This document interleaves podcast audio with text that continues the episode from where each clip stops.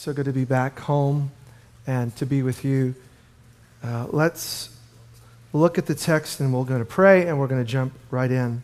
Let's just read the first few verses. Mark 121 uh, and following it says, They went, that is Jesus and his disciples, out to Capernaum. And when the Sabbath came, Jesus went into the synagogue and began to teach. The people were amazed at his teaching because he taught them as one who had authority, not as the teachers of the law, but then just a man in the synagogue who was possessed by an impure spirit cried out, What do you want with us, Jesus of Nazareth? Have you come to destroy us? I know who you are, the Holy One of God. Be quiet, Jesus says sternly. Come out of him. And the impure spirit shook the man violently and came out of him with a shriek. Verse 27. Uh, the people were all so amazed and they asked each other, What is this? A new teaching and with authority. He even gives orders to impure spirits and they obey him. And news about him, Jesus, spread quickly over the reg- whole region of Galilee. Let's pray. Jesus, we want to know who you are. We want to see you for who you are. We want to grow in who you are. And more than that, we want to experience the greatness of who you are right in the here and in the now. And we do pray as we listen to the text tonight, we think about uh, Danielle Grigsby, who can't be with us. We think about Eric Frazier, who can't be with us. We think about so many others hurting, struggling here and around. And we say, Jesus, speak because your kids are listening. We need to know who you are. In Jesus' name. Um, Amen. Amen. Uh, what a difference one day will make. We were in a van yesterday. A bunch of our leaders were out at a retreat in Sunriver this week, and we're driving back. And ironically, Brooke and I are in the same van, and we're driving and we're talking about Eric uh, and Caitlin because we're all running in the Hood to Coast in a couple of months. We're laughing because he's faster than everyone and better looking than everyone and more buff than everyone. You know, like, you know, we're just we're talking about our friends, the Fraziers, and then I get a text after Brooke got a text and was at the hospital this afternoon, and Brooke was there, and so many have come around them. And what a difference one day will make. You just don't know.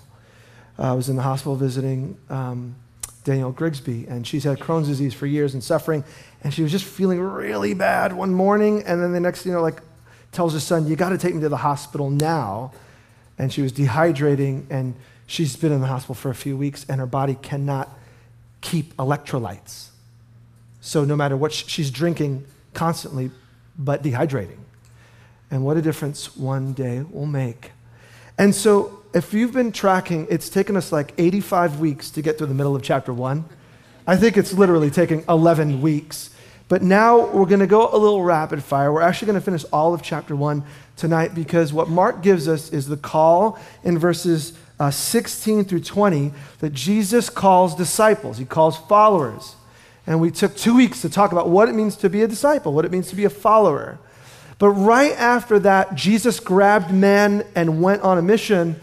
We see what Jesus did. So Mark grabs a day in the life of Jesus. And that's what we're going to look at tonight. One 24 hour period in the life of Jesus to get a glimpse of what it must have been like for these brand new followers to walk with the Master. And we're going to read it not just to see what Jesus did but I want us to view it with the lens of what Jesus does.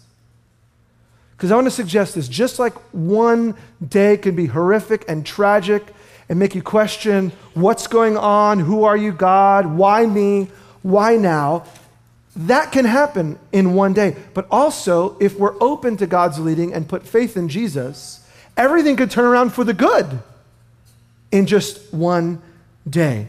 So let's look back at verse 21. It says, They went to Capernaum. This is a small fishing village. I got a map here for those of you who aren't Capernaum experts. And this is the Holy Land. The Sea of Galilee is, is where Jesus did a lot of his work. If you look to the, uh, if you caught Capernaum on the top of the sea, to the left and bottom is Nazareth, where Jesus is from. But we don't know why. Nazareth isn't a big deal in the Old Testament, so no one's looking for a savior from Nazareth. And Capernaum's a nowhere place in terms of the Old Testament. So Jesus is a bit of a mystery because he makes his headquarters not New York, not LA, not London, not Shanghai. He goes to a fishing village in the middle of nowhere, and that's where he centers his work. This is where we think he lived when he wasn't itinerating. And we find Jesus, verse 21, it says, He went, and the Sabbath came. So he's in Capernaum, he's in his hometown, and he's regularly keeping Sabbath. For those of you who are new to the Bible, uh, this is just in line with what God had ordained. There's a seventh day, there's a day of rest for the people of God. And so Jesus is in line with that. He's not bucking that. And he goes to the place of worship. Now, what's the synagogue? Uh, in the land at the time of Jesus, there's the temple in Jerusalem. And three or four times a year, all of God's people would convene on Jerusalem to worship. You did sacrifices for sin, for thanksgiving, for all sorts of stuff. You did that in Jerusalem. But all over the empire, because the Jews weren't just in the Holy Land, they were spread all over the empire. What do you do other than those four times a year? How do you worship? You can't go to Jerusalem every Saturday. And so there were these gathering places. A synagogue is simply a, a, Greek word for a gathering place. And it's where God's people would go. In every town and village, there would be these small synagogues. All you needed was 10 men, 13 or over, to have a synagogue. Didn't have to be big. And the services were really simple. There would be prayer. There would be the reading of scripture, of the Torah, of what we call the Old Testament. There'd be a little sermon an explanation, and there'd be a benediction, a prayer of God's blessing, and that was it. So, no, no big deal, but it was a place to gather every Sabbath to get with God's people and be encouraged by God and His scriptures. And in the synagogue, there was a ruler. Uh, there wasn't paid clergy, so to speak. It could, a synagogue could be as simple as 25 people, 10 guys and their families, or 30 people. And so the ruler of the synagogue, that was just, it was the janitor and the worship leader and the everything. He just made sure that the synagogue was cared for. And during the week, you would do school for Jewish boys in synagogue. So the synagogue ruler makes sure the class is clean and people are taught. And because because Capernaum isn't a big place. It could be that it was all volunteer led and the education was led by a traveling rabbi or a local leader. It was a loosey goosey place for people to come and worship. And we know that synagogues were mostly taught by either lay preachers or traveling rabbis, and that's where we find Jesus. He's one of many people who would travel around from town to town and village to village and encourage God's people by reading the scriptures and by giving a sermon. And what we're going to see tonight is as we look at the text, is there's all of these comparisons. What Mark wants to do is says, Jesus pulled out followers, and then Jesus is different. He's not any old rabbi, he's not any old teacher, he's not any old guru. Jesus is unique, and we're going to see it in this how Jesus spends his day. Well, we see it on a Friday night because uh, those uh, who are Jews would follow Sabbath by Friday night the, as the sun goes down to Saturday night when the sun goes down. Jesus has these encounters. He goes on a maybe a Saturday morning to Sabbath and he began to teach, verse 22. The people were amazed at his teaching because he taught them as one who had authority. So Jesus is different. How? He has authority, not as the teachers of the law. So Jesus has authority. Exousia is, is the word. And Mark's going to use this nine times, six times in relation to Jesus three times in relation to Jesus' followers. For Mark, this word, which is also used of powerful demonstrations, he marks it out. Every time Mark uses the word exousia or authority, it's all about Jesus and Jesus empowered people. Mark wants to give us a contrast. Well, who is he contrasting it about? He says, not as the teachers of the law or the scribes. What's going on at the time of Jesus? All in the first century, many people, if not most, were illiterate. So in the government, you needed scribes, official document keepers. Well, same thing happened in the Jewish community. Who's going to make sure that the law is copied and when a new scroll is needed, that the word of God is going to be copied correctly? It is an educated group of people called the scribes or teachers of the law.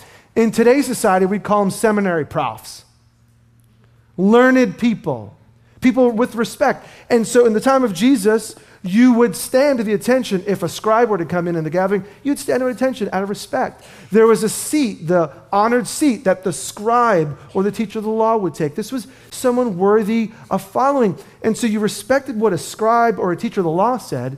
But Mark wants to give a contrast. Hey, hey, Jesus, if you, if you didn't get a chance to meet him, because remember, Mark's writing a couple of decades after Jesus is risen. So if you're a 15 year old and you never had a chance to meet Jesus, but you know they're teachers of the law or scribes, you get a chance to contrast. And Mark says Jesus had authority.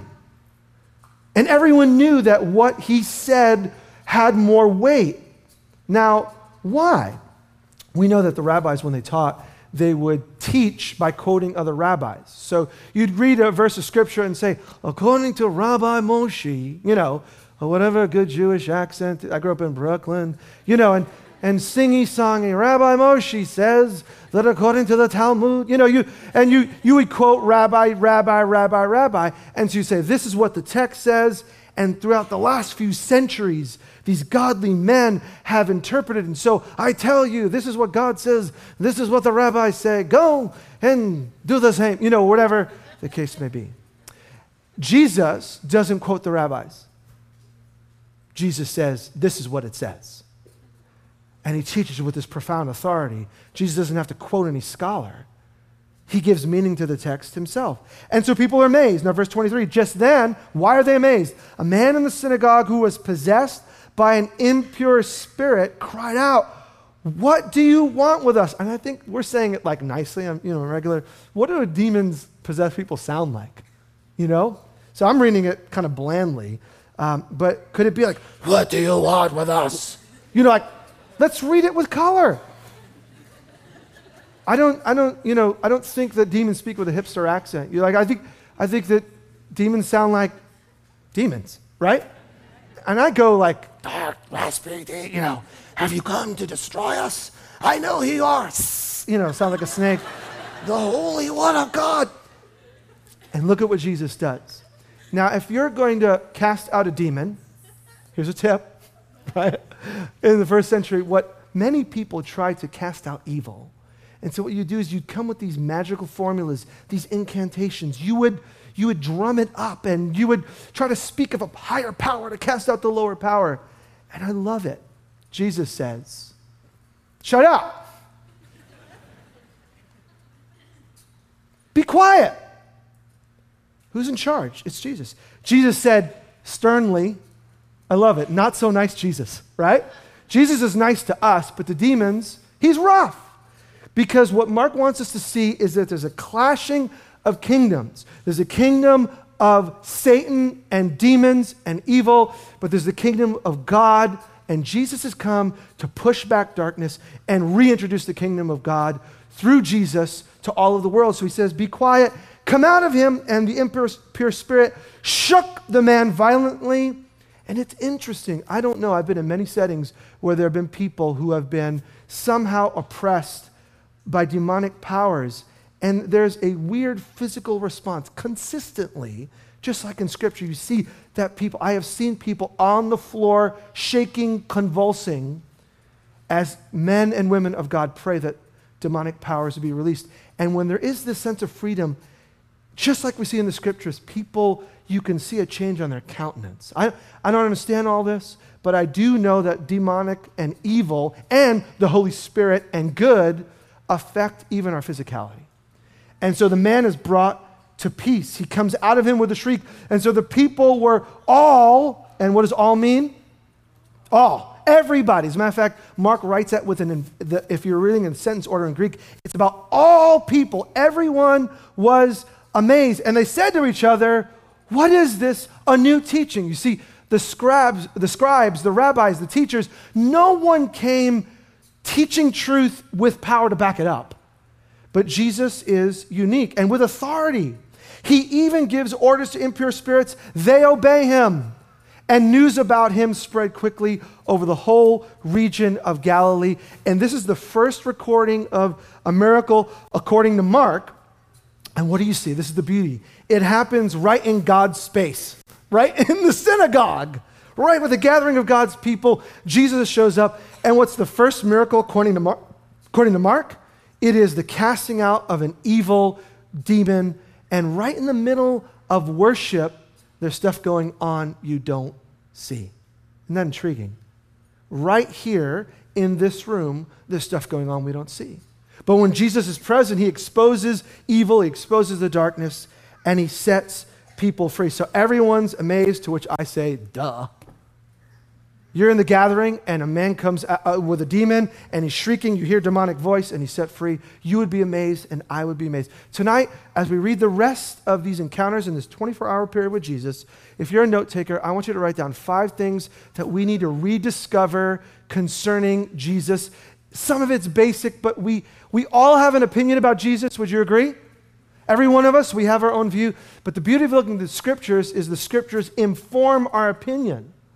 And some of us, what we think about Jesus is incomplete, or what we think about Jesus is inaccurate.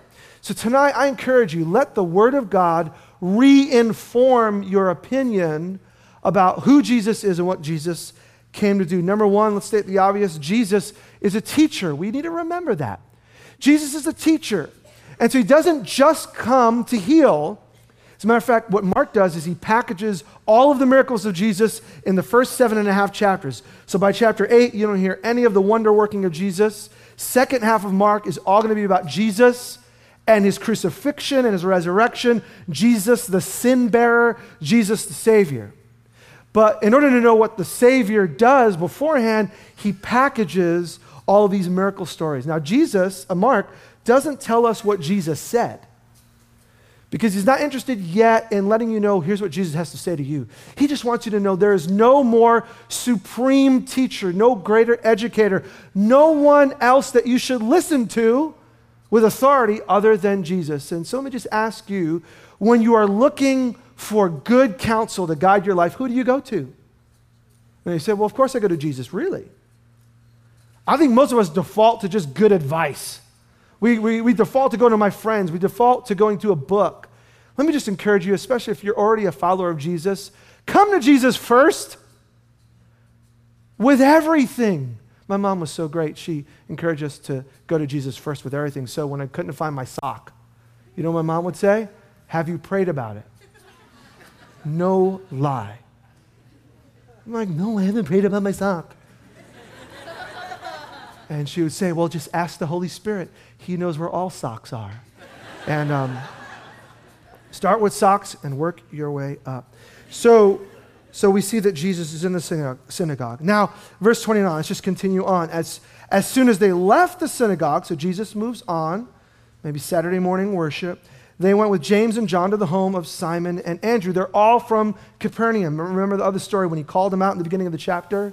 They're all fishermen from Capernaum, from that region of Galilee. And so they go to their house. So they're going back home. Now, we do know from history within a stone's throw of this synagogue, which the base of this synagogue was later another synagogue built on it. We think that Simon Peter's house was just a short walking distance.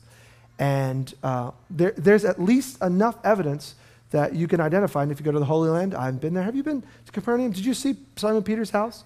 It's right there. And so ask Steve, he knows all things, and he can fly, and he can invest, and he can play golf. Steve Marshman does everything. And so uh, that was a freebie. As they left the synagogue, verse 29, they went with James John and home Simon Andrew. Simon's mother in law was in bed with a fever, and they immediately told Jesus about her. They were in the synagogue, so what do they do? They're going home. Simon's mother in law, great time for a mother in law joke. I don't have one but like a perfect opportunity. And they, they like they go to Jesus and say, oh, you know, they just saw the demon cast out. Maybe Jesus could do something for her. So Jesus went to her, verse 31, took her hand, helped her up. The fever left her, and she began to wait on them. It's the Sabbath. It's a day where you stop and you worship and you do no work. When does Jesus' first miracle happen? On the Sabbath. I love it. Jesus is a lawbreaker? No. Jesus has authority. He knows what the laws are about. So Jesus comes and, and knows it's good to do good on the Sabbath. So he casts out a demon on the Sabbath, and then he comes home and his good buddy, his follower, his mother in law is ill, and he walks in, and I just love it. It doesn't even say he stopped, prayed. He just picks her up. Come on. You have mission, you have something to do. You have work to do that this disease is holding you back from. Now you say fever, take two Advil and get over it, right? Well, first century, the reason we don't know what the issue was, but a fever is a signal and a sign for something worse. So we don't know. Mark doesn't tell us what the issue was, but we knew that Jesus has authority over it, and he simply lifts her up, and she's able to do what God had called her to do. And that's why we come to God, and that's why we pray. And that's why we pray for Eric, and that's why we pray for Danielle, and that's why we pray for you, because Jesus has things for you to do. And there's evil in the world. Would you agree? And there's sickness, and there's all sorts of things that we, we hate, but we know that when sin came in, Genesis 3, and broke everything, it's left a wake of a mess. But there's good news, my friends. Jesus is bigger. Jesus is greater. Jesus is there, and Jesus changes things. And so tonight, no matter what you're going through, you could be like the mother in law, you could be like the man who, who senses something wrong and doesn't realize it's real evil in his soul. Jesus lifts her up. Now, that should be the end of the story. It's the day off. Jesus should be resting. What happens? Verse 32. That evening after sunset, hey, see, we're in the Bible. Uh, the people brought to Jesus all the sick. What does all mean? All and demon possessed. Do you notice? She's sick. The man, demon possessed. So at the end of Sabbath, Sabbath ends at the end, sundown, and they're all waiting at home. I mean, they don't have text, they don't have Instagram, they don't have it all. But when you have heard in synagogue that someone's been set free, what do you do? You go home and you wait. And you see that sun going down, and you make a beeline because we think Jesus probably lived in Peter's house, which wasn't just a house, it was a dwelling of multiple units with a courtyard in the middle where you cooked. And we think this is Jesus' very home. And so you wait, and when that sun's going down, you, you grab your friend and they bring him. Let's just say it's a town of 1,500. We don't know exactly how many people. Did they tell you how many were in Capernaum? Let's just say 1,500. Everyone's at your house because Jesus is present. What does Jesus do? The whole town gathered at the door, verse 33, 34. He healed many who had various diseases.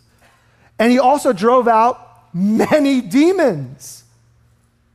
But he would not let the demons speak because they know who he was. So Jesus isn't interested in giving airplay to the demons. Jesus is interested in setting people free. And so so we see that Jesus bursts, and in 24 hours, he's in worship and he does Jesus and God stuff.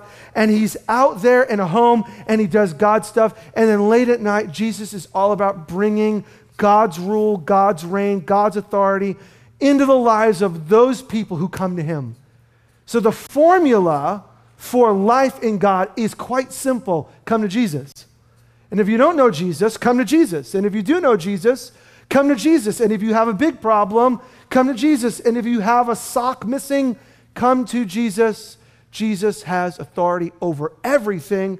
So we see from day one, Jesus is healing all sorts of things. So the second thing I want us to see, again, this is basic, but it's important, is Jesus is a compassionate healer. He's there, He's willing, He's able.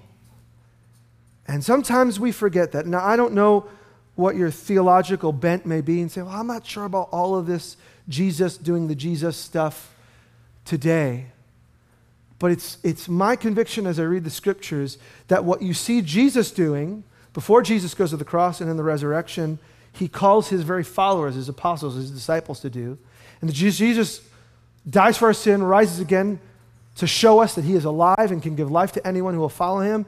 And then he commissions out his disciples, and all throughout the book of Acts, which is the early move, movement of Jesus, and all throughout the writings of churches and Jesus followers, all throughout the New Testament, you see, and then and even into James, if you're sick, if anyone is sick, he should come to the elders and they should anoint them with oil and pray. And those who are sick will be made whole. And it is my thorough, deep conviction that Jesus always intended for us to enjoy God in every stage of life all the time.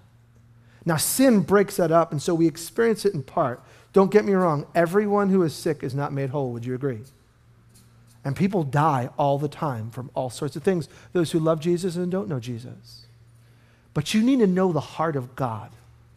The heart of Jesus towards you is compassion.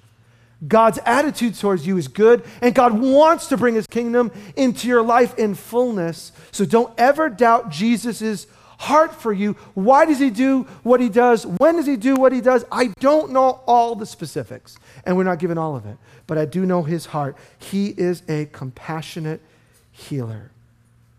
Uh, the third thing I want us to see is that Jesus is part of the synagogue community. He's a part of the community. Where did he do his first miracle? In the synagogue. Now let's keep reading. Very early in the morning, verse 35. While it's still dark, Jesus got up, left the house, went off to a solitary place, and he prayed. Simon and his companions went to look for him. Uh, the phrase there could literally be translated they went to hunt for him. Jesus just did in 24 hours all of these miracles. Now, if I'm his PR man, what am I doing? I'm taking Jesus on the road, right? Jesus has done all these wonders. I'm thinking, okay, what's the next house? What's the next town? Let's, let's, more people need to know the miracle worker is here. Jesus, though, in the early morning, still dark, he's alone, he's praying. Simon and his companions hunt for him. When they found him, they explained, Everyone is looking for you. Now, what we need to know is this this shows up looking for you, people looking for Jesus, nine times. We're going to get to them as the scriptures come. Nine times you see people looking for Jesus. Every single time that people looking for Jesus, it's with an off attitude or for some bad reason. So the disciples are not saying, We've heard the will of God. Here's what you should do. They think they know the agenda for Jesus, but where does Jesus get his agenda? From the Father. And alone in a solitary place out in the desert by himself. He's hearing the words of the Father. And it's a good reminder to us that sometimes we think we know what we should do, but if you want to know what God has for you, then know God. And I encourage you, follower of Jesus, no matter how many good things He's doing in your life right now, we don't know what tomorrow's assignment is. Make it your goal. And this is not a guilt trip, it's not rules, regulations. It's not like, oh, I missed my Monday morning time with Jesus. You must hate me. No.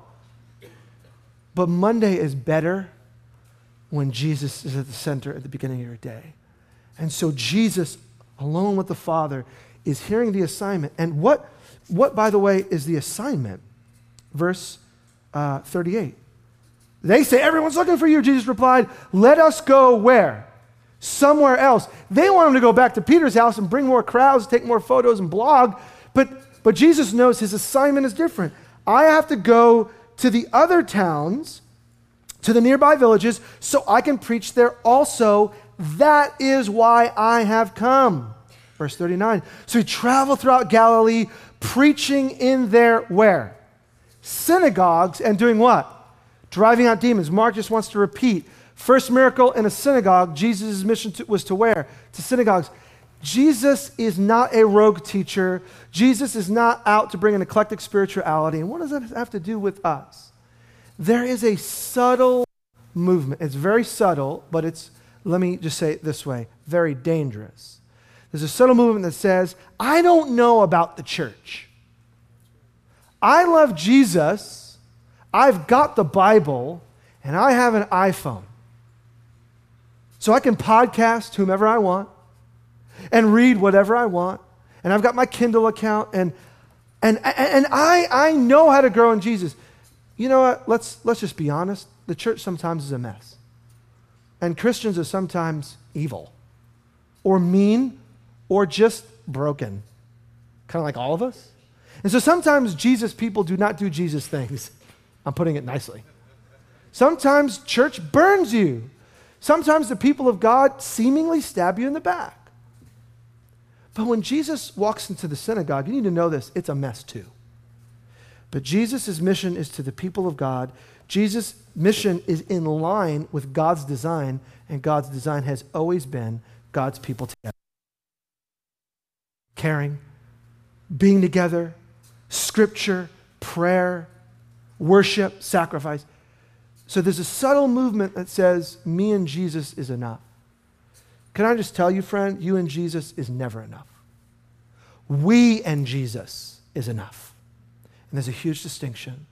So when you feel in your soul that you just want to pull out from the Christian community, now, if someone's stabbing you in the back right there, you may need to ask some friends to help you find a new community. I get that. But for the most part, that is not the work of the Spirit of God drawing you away from the church. The Spirit of God is drawing you back to the people of God because that's where God, God's work happens. Would you agree? If not, it's true anyway. I say it in humility. So, so Jesus is a synagogue person. Now that's, that's the end of Jesus's day. But one more thought before we go on to, and read the rest of the chapter, because it's the day after that 24 hour period. Uh, Jesus is also living on mission at home. So we know that he's a teacher, we know that he's a compassionate healer, and we know that he's a synagogue person, but Jesus is not just, I'm going to use modern day language, he's just not about going to church on Sunday. Although he went to synagogue on Saturday, but you get the point. Jesus is not just about like, where does Jesus stuff happen? Well, you go to church and that's where God stuff happens. No, Jesus is about moving in the gathering and moving in the scattering. Where does he do his second string of miracles? In a house. And I think this is so important to get that God wants to work in your world when we're gathered and when we're out of here. And God is as interested as the coffee shop you work in, or Intel, or Nike, or wherever. He's interested in your campus, He's interested in your neighborhood. And we should be expecting, if you're a part of a missional community or you're part of a group of people that get together, you should expect as much God stuff to happen when there's three of you around a cup of coffee and a Bible than right here in the gathering. We ought to be hearing stories of God at work when you're together because Jesus is as, pre- as present in your home as he is right here. And so, what an encouraging word for all of us. There is mission. Now, when I think of home, I think of chill. I love you. When I go home, I want to be by myself. I want to be with my kids. I want to play Wii. I want to eat dinner. But you know what? When I look at the example of Jesus, he opened his home. He invites the whole town in. Now, is there time and a place for rest? Absolutely. But you know what? We shouldn't see our home as just a place to hide out. But if we're followers of Jesus, we should also see our home as a place of mission. And all sorts of good can happen right in your home. Have you considered opening your home and opening your life to the movement of Jesus? That's what we see here in the text. Well, we've kind of been running kind of fast, but before we, we close and we go to the table, I want us to finish out the chapter because what Mark does is he adds a little addendum. So we know that Jesus' mission is in the synagogue, he's in the house, and people are transformed, demons are cast out. And then he goes to the towns and villages. So Jesus is about going everywhere. So Mark, what he does, he doesn't tell us the next town by name, but he gives us a sample of what Jesus does, just in case you're thinking this is like one day in the life of Jesus, but that's it. Look at verse 40. It says, A man with leprosy came and begged him on his knees, If you are willing, you can make me clean. And Jesus was indignant. Uh, on the bottom of my little margin, it says, Jesus was filled with compassion, can be another rendering of it. We don't know with precision because this could be translated either way. Jesus was mad or Jesus was filled with compassion, which is like really different, right? So, what's the deal? We do know by his actions if he's mad, he's not mad at the leper. How do I know that? Because I keep reading. He reached out his hand and he touched the man. Now, if you're mad at the leper for coming, are you going to touch him? No. He touched the man. I am willing, be clean. And immediately, Mark uses the word immediately all the time. Immediately, the leprosy left him and he was cleansed. Now, those of us who aren't aware of leprosy, you need to know this. It is a huge social, social stigma because it is a skin disease. There's all sorts of variants of leprosy. It's not one thing. But we know that he has boils on his face. We know that he may have lost limbs because of it. It is an incurable skin disorder that, ironically, in Leviticus 13, side road for a second, God talks about in his law what would happen when someone is healed of leprosy. And then to go and see the priest and confirm the healing and then be restored to the community because this was an incurable and often contagious ailment. If you had leprosy, it was your responsibility to live outside of the people of God. You couldn't come into town. You, and you had to dress in such a shabby state. Josephus, who is a first century Jewish historian, says that those with leprosy li- looked slightly better than dead men. You had, to, you had to present yourself in such a horrible state so that no one would come too close. You had to stay within 50 paces of anyone else. You not only had an incurable disease, you were not allowed to come and worship. You couldn't come to synagogue. You couldn't come to temple. You're a part of the people of God, but you're left out. This is probably the worst thing, other than death, that you could have. But you need to hear this. This courageous soul with leprosy, what does he do? He breaks the rules. I love it. Sometimes, and hear this with a huge, and if you're a student or living in your house, hear this clearly. Sometimes it's okay to break the rules. Now, I'm not saying when your parents say come in and you're like, hey, Jose says it's okay to break the rules. So, no, I'm not saying that, but I am saying if you're a social outcast and everyone's kicked you out, when you realize that God is for you, press into Jesus. And so, even if you feel like no one else will accept me, no one else can help me, then you can break the rule and run straight to Jesus. That's what the man does, and Jesus does something unthinkable. Scribes, teachers of the law, would never touch a leper because if you touch him, you are unclean. You're not fit to teach. You're not fit to go to temple. You have to do sacrifices to cleanse yourself. But Jesus breaks those social stigmas that are not at the heart of God, and he touches this man, and immediately he is clean. And in front of all of these people, Jesus does what no one else can do.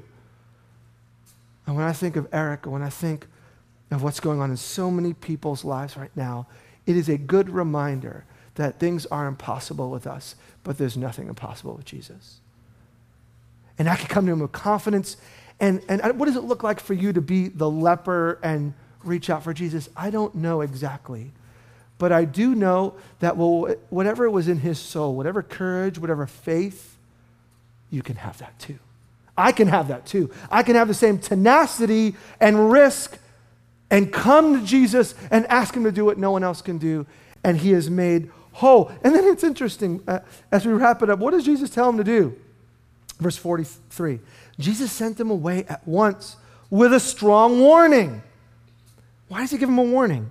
He says, See that you don't tell this to anyone, which seems to make no sense, but go, show yourself to the priest, and offer the sacrifices that Moses commanded for your cleansing as a testimony to them. Jesus knew that everyone is going to think this is a fraud.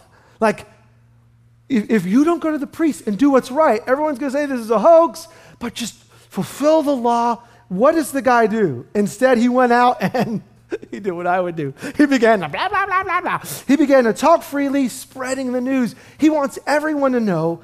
And, and interestingly enough, Mark gives us a commentary. As a result, Jesus could no longer enter a town openly, but stayed outside in lonely places. Yet the people still came to him from everywhere. So, in a weird twist of events, Jesus does God stuff, but because of this guy doesn't obey, there's a role reversal, and it's subtle. At the beginning of this, the leper is on the outside, right? And Jesus is on the inside of the town. By the end of chapter one, where is Jesus? Jesus is on the outside, and the man is on the inside. And Mark is giving us a subtle hint at the mission of Jesus. Jesus is going to come as a suffering servant.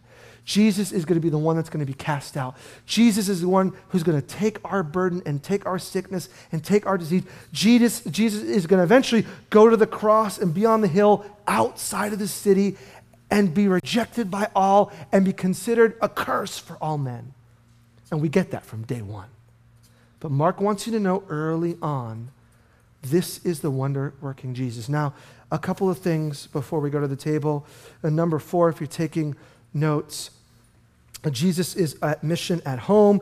And then number five, Jesus is alone with the Father. Jesus gets his strength, Jesus gets his resolve, Jesus gets his mission from the Father. So, out of the overflow of his time outside the city, away from everyone, he goes back into the city, does what God called him to do, and then he's pushed back outside of the city. And we're going to see this all throughout the Gospel of Mark. Jesus comes in and does the work, and yet, in a sense, he takes our loneliness as he pays our price. Now, before we go to the table, a couple of things so we don't get the wrong picture about the miracles of Jesus. Uh, two thoughts. Number one, uh, Jesus' miracles are more than random acts of kindness. What do, I, what do I mean by that? What Jesus is doing are signposts. All of these, no one is curing leprosy. Jesus is. So for Mark and all the gospel writers, it's not that Jesus is just nice and compassionate and kind. These are the signs of Messiah. When Messiah comes, when God's sent one comes, when God's deliverer comes, he comes with signs, signs of the kingdom of God. So when someone who is demon possessed is set free, that is a sign that God's kingdom has come and pushed back the work of the enemy. When those with all sorts of diseases are healed, it's a sign. What does the kingdom of God look like? What does it mean for you and I to live under God's rule and God's reign? It means that reality changes. What can we take from that? When we live in the reality of the kingdom of God, when we live under the leadership of Jesus Christ, we are not supposed to live out ho hum Christianity. A few meetings, a few lessons, a few thoughts, a few principles, and you go home. Following Jesus by its very nature is miraculous. When the kingdom of God comes against the kingdom of darkness, all sorts of stuff happens. So people's lives that are broken are set free. People filled with addictions are set free. People, not everyone, but often, are healed. People whose mindset has been warped by thinking that is unlike God and his kingdom, they're made new. People's behavior changes. What we should expect as the people of God is God, present here and now. That's why we pray for Eric. That's why we pray for anyone. That's why we pray for you. And so these are signposts that God's kingdom is coming, and in his fullness, all sickness, all disease, all evil will, will be dealt with in full. But until then, we should expect that God's kingdom comes now. And the second thing is that just because you're in church doesn't mean you've got your act together. So, you could be seated right here, right now, saying, That's them, and I get it, Jose, but you don't know what I'm going through. Here's the good news Jesus comes to a synagogue, and there's people possessed by the devil. And if that was true then, then we know that all sorts of evil has broken in against you. But we want to pray tonight and stand with you and stand with Jesus for your freedom. So, tonight, what is it that's going on in your life that's unlike God, that's unlike His Son Jesus, that's not in tune with the Spirit of God? What is it? Could be a personal brokenness, it could be a, a habit, an addiction. It could be a memory. It could be something done to you. It could be physical. It could be emotional. It could be financial. God is about rescuing all of my life. Let me tell you if you smash my big toe, everything hurts. And so if my, if my bank account is empty, all of me hurts. If my marriage is breaking down, everything hurts. If I'm struggling with something I can't break free from, it affects everything. We're one united being. We're not separate pieces. We're one whole. And when there's brokenness, it spills over to everything. But tonight, Jesus is alive. Amen? And he's here, and he's not just at the synagogue, he's in Hillsboro. And he's in your row, and he's at your chair. And he's full of compassion. He's indignant, he's mad at evil, but he looks at you with good tonight? Is there something broken that needs the touch of Jesus? I'm going to ask the band to come back. We're going to we're going to go to the table in a minute, but before we do that, we want to pray. Don't check out. Don't please don't do the okay, Bible away. Think about the next thing. Right here right now. Is there an area of brokenness that needs the touch of Jesus? Hear this. He knows it. Would you be like the leper who, who is willing to risk everything and say, I want, I want to be whole again. And would you reach out your hand towards Jesus? I'm going to invite you to do that now. Um, as we pray, if you're here and you say, Jose, and it could be for anything. Look, we're not here to put the spot on anyone. I need Jesus in my own life. I need him working in my situation. But if you're here tonight, you say, Jose, I'm telling you, this has resonated with me. And would you stand with me and would you pray God to move in my life? I'm going to invite you before we open the table, before we celebrate the victory of Jesus, we want to pray now. God's healing touch, God's miracle working power, God's presence, God's wholeness, God's goodness for you. And He could do it right here, right now. If that's you and you resonate with that, I'm going to I'm going to invite you to stand, not to put you on the spot. But the, but the leper, he steps out in faith towards Jesus. And I invite you to do that. If you're in an area of brokenness and you need God to touch you in the here and in the now, I'm going to invite you to stand up. And we're going to pray God's blessing, God's peace, God's goodness, God's touch over your world. There's nothing to be ashamed about, man. Nothing to be ashamed about. As a matter of fact, it's a sign of strength in God to humble yourself and ask for prayer. It's a sign of strength, not weakness.